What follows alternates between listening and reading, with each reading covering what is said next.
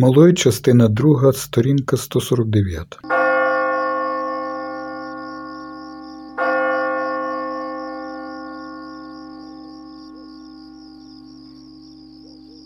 Приблизно десь цієї миті звук гонга, вдареного щосили, виповнив будинок.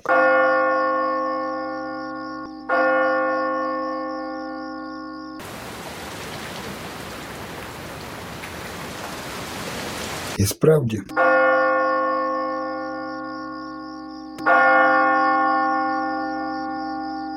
Вже дев'ята година. Я підвівся, поправив одяг і збіг сходами вниз. Піклування про те, щоб суп стояв на столі, що я кажу? Щоб він стояв і холонув, завжди було для Марти невеличкою перемогою і величезним задоволенням. Бо здебільшого я сидів за столом, розгортав серветку на грудях, кришив хліб, брязкав посудом, грався з підставкою для ножів і чекав, поки подадуть страву ще за кілька хвилин до визначеної години. Я накинувся на суп. А де Жак? запитав я. Марта стинула плечима. Огидний жест рабині. Скажіть йому, щоб він негайно спустився, мовив я. Суп переді мною не парував. А чи парував він коли-небудь? Він не хоче спускатися, повідомила, повернувшись Марта, я поклав ложку. Скажіть мені, Марто, запитав я, який рецепт цього супу? Марта розповіла. А я вже їв його? Вона запевнила, що так. Тож, виходить, це я сьогодні їм не з тієї миски. Цей дотип так сподобався мені, що я розреготався і став навіть гикати. На жаль, його не зрозуміла Марта, що тупо дивилася на мене. Нехай спуститься, нарешті вимовив я. Що? перепитала Марта. Я повторив свою фразу. Марта й далі була щиро приголомшена. Ми втрьох у цьому малому тріаноні, взявся пояснювати я. Ви, мій син, і нарешті я. Я сказав, нехай спуститься. Йому погано мовила Марта. Навіть якби помирав, він однаково повинен спуститися. Гнів інколи спонукав мене до мовних вибриків. Я не шкодував про них. Мені здавалося, ніби вся мова мовний вибрик. Я, природна річ, признавався в них на сповіді, адже годиться трохи очорнити себе. Жак був червоний, мов півунія. Їж суп, звелів я, потім скажеш, який він. Я не голодний. Їж наполягав я. Я зрозумів, що він не їстиме. На що ти скаржишся? запитав я. Мені недобре. Господи, яка огидна річ молодість. Спробуй бути трохи точнішим, попросив я. Я навмисне вжив ці слова, трохи важкі для розуміння всій молоді, бо ще кілька днів тому я пояснював їхнє значення і спосіб уживання. Отож я мав обґрунтовану надію, що він відповість, мовляв, не знає, але малий схитрував. Марто, загорлав я, служниця з'явилася. Другу страву, наказав я. Я став пильніше дивитись у вікно, не тільки вщух дощ, бо я вже знав про це, а й гарні багряні смуги на заході, хитаючись, піднімалися дедалі вище. Крізь свій гай я радше вгадував їх, ніж бачив. Велика радість. Тут я навряд чи перебільшую затопила мене перед тією чудовною красою, такою силою обіцянок. Зітхнувши, я відвернувся, бо радість, яку навіває краса, дуже рідко позбавлен домішок. І що ж я побачив перед собою, цілком слушно назвавши його другою стравою? А це що таке? здивувався я. Здебільшого в неділю ввечері ми їли холодні страви, рештки птиці, курку, каченя, гуску, індичку, хіба я знаю, з учорашнього вечора. Мені завжди щастило з моїми індичками. Вони, на мою думку, набагато цікавіші для розведення, ніж качки. Індички, можливо, потребують більше мороки, але дають більше прибуток тому, хто вміє їх обходити і доглядати, Одне слово, тому хто любить їх і знає, як стати любим і їм. Це страва вівчаря, відповіла Марта. Я куштувала її. А де ділась учорашня курка? Обличчя Марти засяяло тріумфом. Вона, вочевидь, чекала на це запитання, сподівалася його. Я подумала, мовила вона, що вам краще поїсти гаряче перед тим, як вирушати в дорогу. Хто вам сказав, що я вирушаю? здивувався я. Марта підійшла до дверей. То був певний знак, що вона кине стрілу. Вона ображала мене тільки тікаючи. Я не сліпа, відказала вона, відчинила двері. На жаль, додала вона і зачинила за собою двері. Я поглянув на сина. Він сидів, роззявивши рот і заплющивши очі. Це ти нас зрадив? запитав я. Син, здається, був десь далеко. Ти сказав Марті, що ми вирушаємо. Син відповів, що ні. А чому? допитувався я. Я не бачив її, цинічно відповів син. Але ж вона заходила до твоєї кімнати. Страви були вже на столі, мовив син. Інколи він майже нічим не поступався мені, але він даремно нагадав про страву. А втім, він ще молодий і недосвідчений, і я відмовився далі тиснути на нього. Спробуй, знову заговорив я, розповісти мені трохи точніше, що ти відчуваєш. Мені живіт болить, скривився син. Живіт? А температури нема? Не знаю. Треба зміряти. Син видавався дедалі пригніченішим. На щастя, я досить полюбляв розставляти всі крапки над І. Піди, візьми миттєвий термометр, сказав я, у другій зверху шухляді в правій половині мого столу. Зміряй температуру і принеси мені термометр. Я зачекав кілька хвилин, а потім, не чекаючи запрошень, слово в слово повільно повторив ту досить довгу і складну фразу, де було аж кілька імперативів. Коли син пішов, мабуть, зрозумівши найголовніше, я весело додав Ти хоч знаєш, у яку дірку його пхати? У своїх розмовах із сином я залюбки з виховною метою вдавався до жартів сумнівного штибу. Про жарти, сенсу яких він поки що не міг зрозуміти повною мірою, і було їх багато, він міг міркувати на дозвіллі і шукати разом зі своїми товаришами найвірогіднішої інтерпретації. Сама по собі то була чудова вправа. А водночас я спрямовував його молодий розум на найплідніший шлях, на шлях огиди до тіла та його функцій. Але я невдало сформулював свою фразу.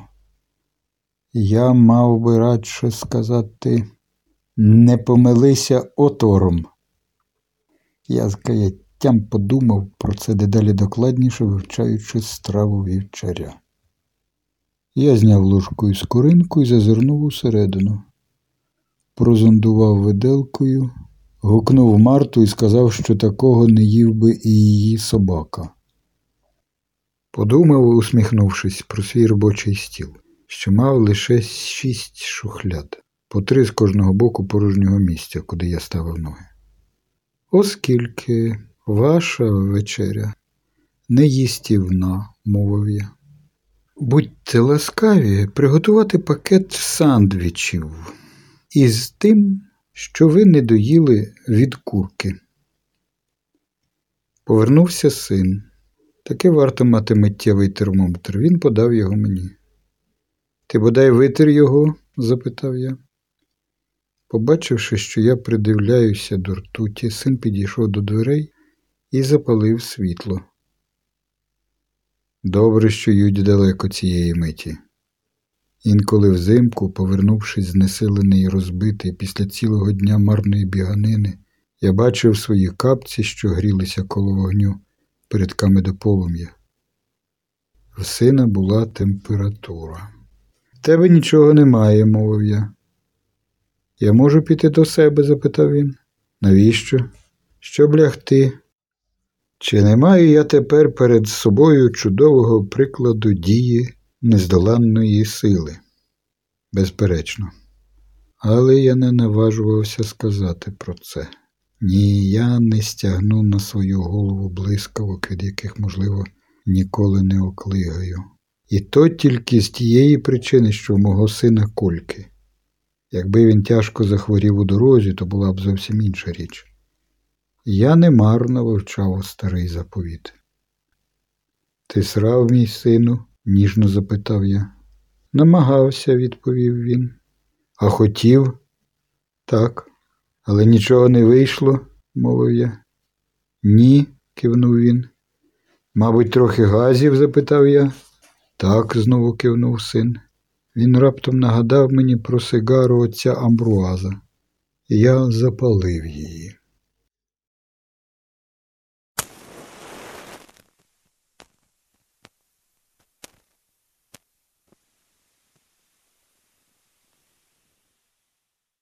Ходімо, побачимо, сказав я, підводячись. Ми піднялися нагору, я зробив йому клізму солоної води. Син відбивався, але недовго. Я витяг кінчик трубки. Спробуй затримати воду в собі, не сиди на горщику, а ляж на живіт. Ми були у ванні. Син ліг на кахлі догори своїм товстелезним задом. Нехай вода пройде глибше, радив я. Що за день? Я дивився на попіл від сигари. Він був твердий і синій. Я сів на край ванни. Порцеляна, дзеркало, хром. Навівали мені великий спокій. Принаймні я гадаю, що вони, а втім, той спокій був не дуже глибокий. Я підвівся, поклав сигару і почистив зубною щіткою різці. Ясно в глибині почистив теж. Я придивився до себе, відкопиливши губи, що під час сну западали мені в рот. На кого я схожий? запитав я себе. Мої вуси, які завжди дратували мене. Їм бракувало довершеності. Вуса личили мені, без них мене було б годі уявити, але вони мали б личити мені краще. Вистачило б тільки трохи змінити їхній фасон. Але як? Може, вони задовгі, чи, може, закороткі? А тепер, сказав я і далі, розглядаючи себе, сідай на горщик і дуйся. А може, вся річ у кольорі? Шум випорожнення повернув мене до менш піднесених турбот. Син підвівся, тремтячи усім тілом. Ми разом нахилились над горщиком, роздивлялися досить довго. А потім я взяв горщик за ручку і похитав з боку в бік. У жовтуватій рідині плавало кілька жилкуватих грудочок. Як ти хочеш срати? здивувався я, якщо в тебе в животі нічого немає? Син зауважив, що обідав. Ти ж ні до чого не доторкнувся, дорікнув я. Син мовчав. Отже, я вгадав. Ти не забув, що за годину або дві ми вирушаємо, нагадав я. Я не зможу, протягнув син. І в такому разі, провадив я далі, тобі треба поїсти. І тут раптом гострий біль пронизав мені коліно. Батько, що з тобою? здивувався син. Я впав на стільчик, задер холошу, подивився на коліно кілька разів зігнув і розігнув ногу. Мерщій принеси йод, крикнув я. Ти сидиш на ньому. Я підвівся і холоша знову опустилася до щиколотки. Саме ця інертність речей доводить буквально до божевілля. Я застогнав і той стогін чули, напевно, і сестри Ельснер. Вони припинили читати, підняли голови, перезирнулися, прислухались. Більше нічого. Просто ще один крик серед ночі.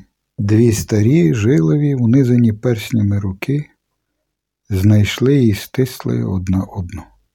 Я знову підняв холошу, люто підкотив її на стегно підняв сидіння стільчика, дістав з ящика йод і намастив коліно.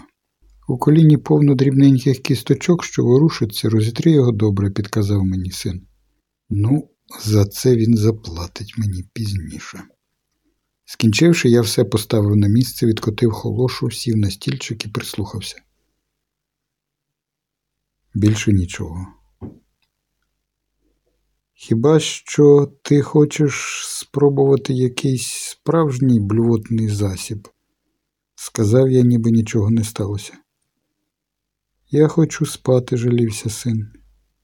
Іди лягай, зласкавився я. Я принесу тобі в ліжко невеличку вечерю, яка сподобається тобі. Ти трохи поспиш, а потім ми разом вирушимо. Я пригорнув сина до грудей. Ну, що ти скажеш на це? запитав я. Син на те сказав добре, батьку. Цікаво. Чи любив він мене тієї миті так, як я його? З таким потайним хлопцем ніколи нічого не знаєш. Іди швиденько лягай, добре вкрийся, а я одразу прийду.